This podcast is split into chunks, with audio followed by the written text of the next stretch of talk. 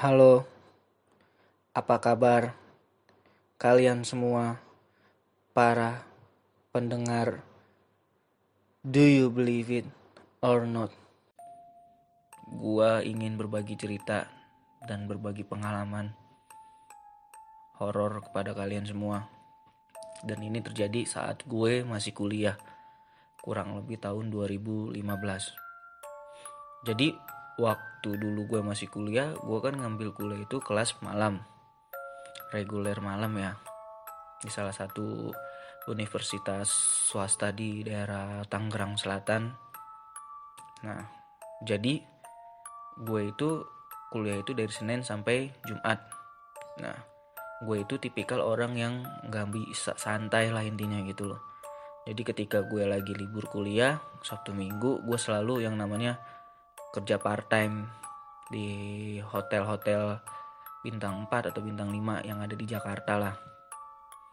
Nah, jadi waktu itu gue part time di salah satu hotel bintang 5 di daerah Jakarta Selatan. Nah, gue itu part time di hari Sabtu. Jadi malam minggu lah. Jadi ketika gue lagi balik balik part time itu balik balik kerja part time itu sekitar jam 12 malam ya kan? Jadi gue itu pengen pulang. Pas gue lagi pengen pulang gue itu pulang nggak nggak sendirian sih jadi sama temen gue. Sekitar ada kali enam orangan lah gitu loh. Selesai part time gue langsung buru-buru ganti baju ke locker ya kan? Terus gue jalan pulang. Ketika gue ya itu tujuannya kenapa gue buru-buru? Ya biar gue dan teman-teman gue itu bisa kedapatan kereta karena gue kalau part time itu selalu naik kereta nggak mau naik motor ya kan? Karena lebih enak naik kendaraan umum jadi ketika di jalan bisa santai-santai gitu loh istirahat ya kan? Nah pas lagi gue selesai part time itu gue selesai jam setengah 12 malam. Gue langsung buru-buru ganti baju semua segala macem ya kan? Akhirnya gue selesai nih jam 12 jam 12 kurang lah intinya 12 12 kurang seperempat. Dan gue langsung balik lah intinya gitu loh. Gue itu naik kereta dari stasiun Tebet. Gue inget banget gue naik dari stasiun sorry sorry bukan Tebet tapi Cawang. Hah, dari stasiun Cawang. Nah di stasiun Cawang kan kalian pernah lihat kan di samping stasiun Cawang itu ada menara apa ya namanya? Gue juga lupa. Pokoknya yang menara itu gedung itu miring. Nah menara Saidah nah itu kan gedungnya miring dan itu udah lama banget kosong ya kan? Nah sialnya itu gue dan teman-teman gue ketika gue sampai di stasiun Cawang itu kereta terakhir ya kereta terakhir itu udah udah mau jalan gitu loh udah mau jalan. Akhirnya gue buru-buru ya kan? Turun dari metro mini gue ingat waktu naik naik metro mini gue turun gue langsung ke apa ke loket gue untuk beli karcis ya kan karcis kereta. Pas gue mau masuk nyebrang nyebrang rel gitu loh. Tiba-tiba itu kereta udah jalan. Akhirnya gue benar-benar harus dengan sangat terpaksa gue nginep.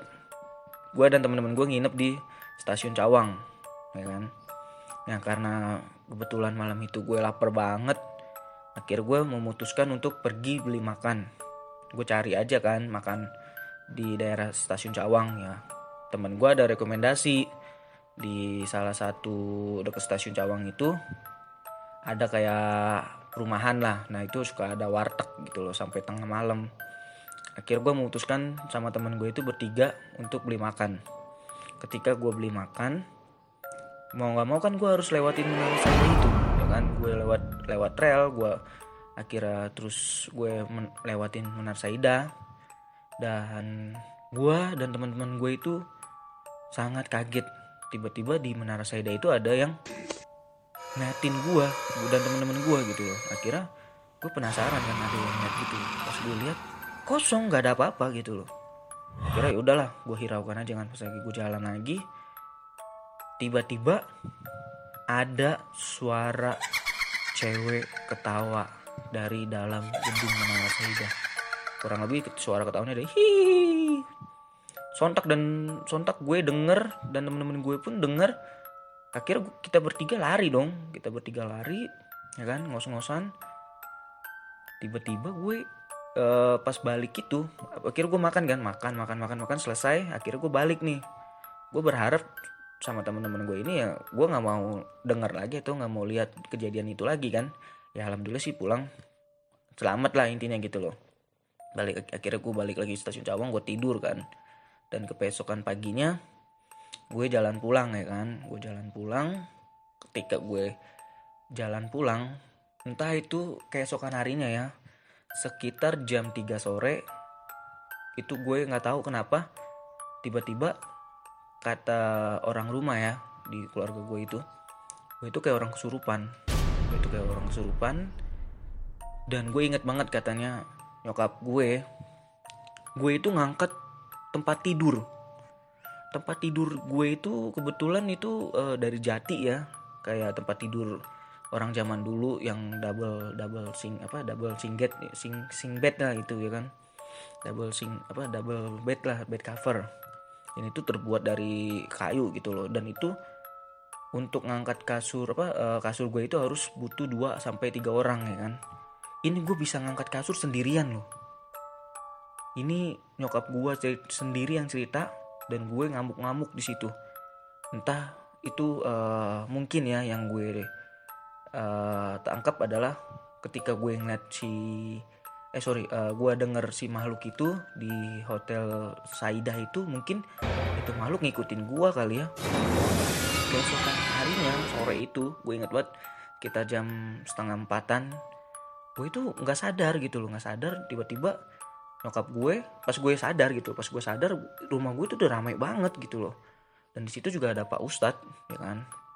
Terus gue tanya dong ini kenapa? gitu kan. Dan gue pun juga yang tadinya gue pakai baju dan pakai celana itu posisinya gue kayak kayak tuyul gitu loh. Jadi pakai kolor doang. Akhirnya gue juga kaget kan wih ini kok rumah gue tiba-tiba rame di kamar gue ya kan. Gue tanya kenapa? ya kan gitu loh. Ke nyokap gue nyokap gue cerita kamu kayak kesurupan gitu loh ketempelan. Yang anehnya itu adalah gue itu bisa ngangkat tempat tidur gue sendirian. Coba. Logikanya gimana coba ya kan? Yang harusnya itu kasur gue bisa diangkat dengan dua tiga orang tiba-tiba ini gue ngangkat sendirian. Nah akhirnya gue coba ya udahlah. Uh, gue gue hiraukan aja kan gue hiraukan. Akhirnya gue ya senin biasa lah kuliah lagi kan kuliah malam. Nah pas lagi gue kuliah malam itu gue kan kalau balik kuliah itu selalu nongkrong dulu ya. Jadi gue itu balik kuliah itu setengah sepuluh dari kampus. Kadang gue juga suka nongkrong dulu sama teman-teman gue gitu loh. Dan selalu sesam, apa, uh, selesai nongkrong itu sekitar jam 12 dari uh, kampus gue ya kan. Kira gue jalan pulang. Kebetulan dari arah kampus gue itu jadi kalau gue mau pergi ke kampus atau pulang ke kampus gue harus ngelewatin satu tempat yang tempatnya itu menurut gue angker sih ya jadi emang itu eh, nggak uh, pernah dilewatin orang kalau waktunya itu udah di atas jam 9 malam. Tapi karena gue balik kuliah ya mau nggak mau jam segitu gue harus lewatin ya kan. Kalau nggak gue nggak bisa pulang ya kan. Akhir gue pulang itu jam gue ingat banget jam setengah satu atau jam satu lah ya kan. Gue lewatin nih uh, daerah apa uh, jembatan yang angker ini. Pas gue lagi jalan pulang perasaan gue kayak ada yang ikutin gue di belakang gue gitu loh. Jadi kayak ada yang duduk ya kan? Gue mencoba untuk uh, melihat gitu kan dari spion. Nggak ada nggak ada siapa-siapa gitu loh. Akhirnya udah gue cuek aja. Akhirnya gue sampai rumah. Pas gue sampai rumah keesokan harinya ya kan? Pas gue mau berangkat kuliah tiba-tiba gue kayak jatuh pingsan gitu loh. Gue jatuh pingsan tek. Terus gue juga udah nggak sadar itu kenapa ya kan tiba-tiba gue pas bangun itu sama kayak orang yang sebelumnya gitu loh. Banyak orang dan situ ada pak ustadz juga. Akhirnya pak ustadz itu ngomong ke gue kan udah dah kamu gak usah kuliah dulu ya kan. Malam ini kamu coba izin aja dulu ya kan gak usah masuk kuliah.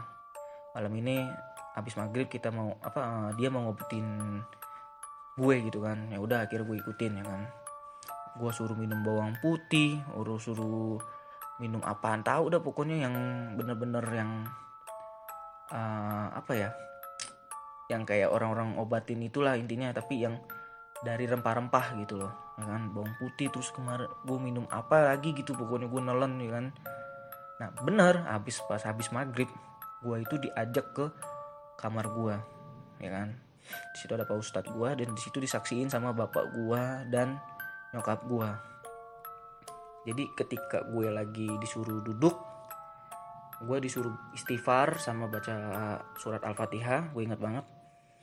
Dan itu pak ustadz kayak ngobatin gue gitu kan kayak narik makhluknya itu dari diri gue dari dari dari badan gue gitu loh. Jadi mau dikeluarin nih makhluk. Dan itu sumpah gue nggak bohong. Badan gue yang lagi dipegang sama pak ustadz itu bukan dipegang sih jadi kayak uh, di jadi tangan gue itu nggak nggak bersentuhan sama si tangannya pak ustadz gitu loh.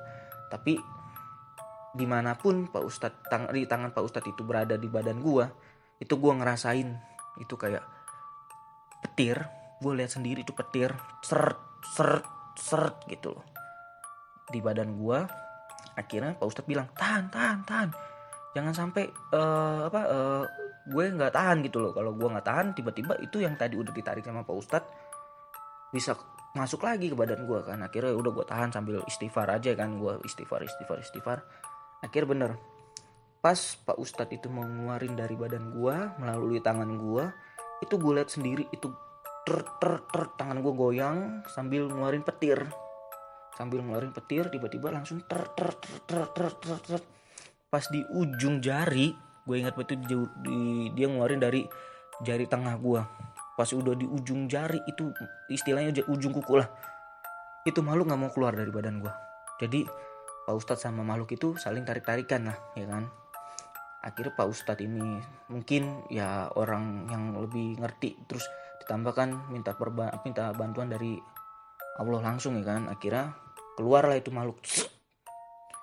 Pak Ustadz itu ngomong ke gua botol mana? Botol botol. Ambil botol. Ya kan? Akhirnya diambilin tuh botol kosong ya kan? Botol kosong.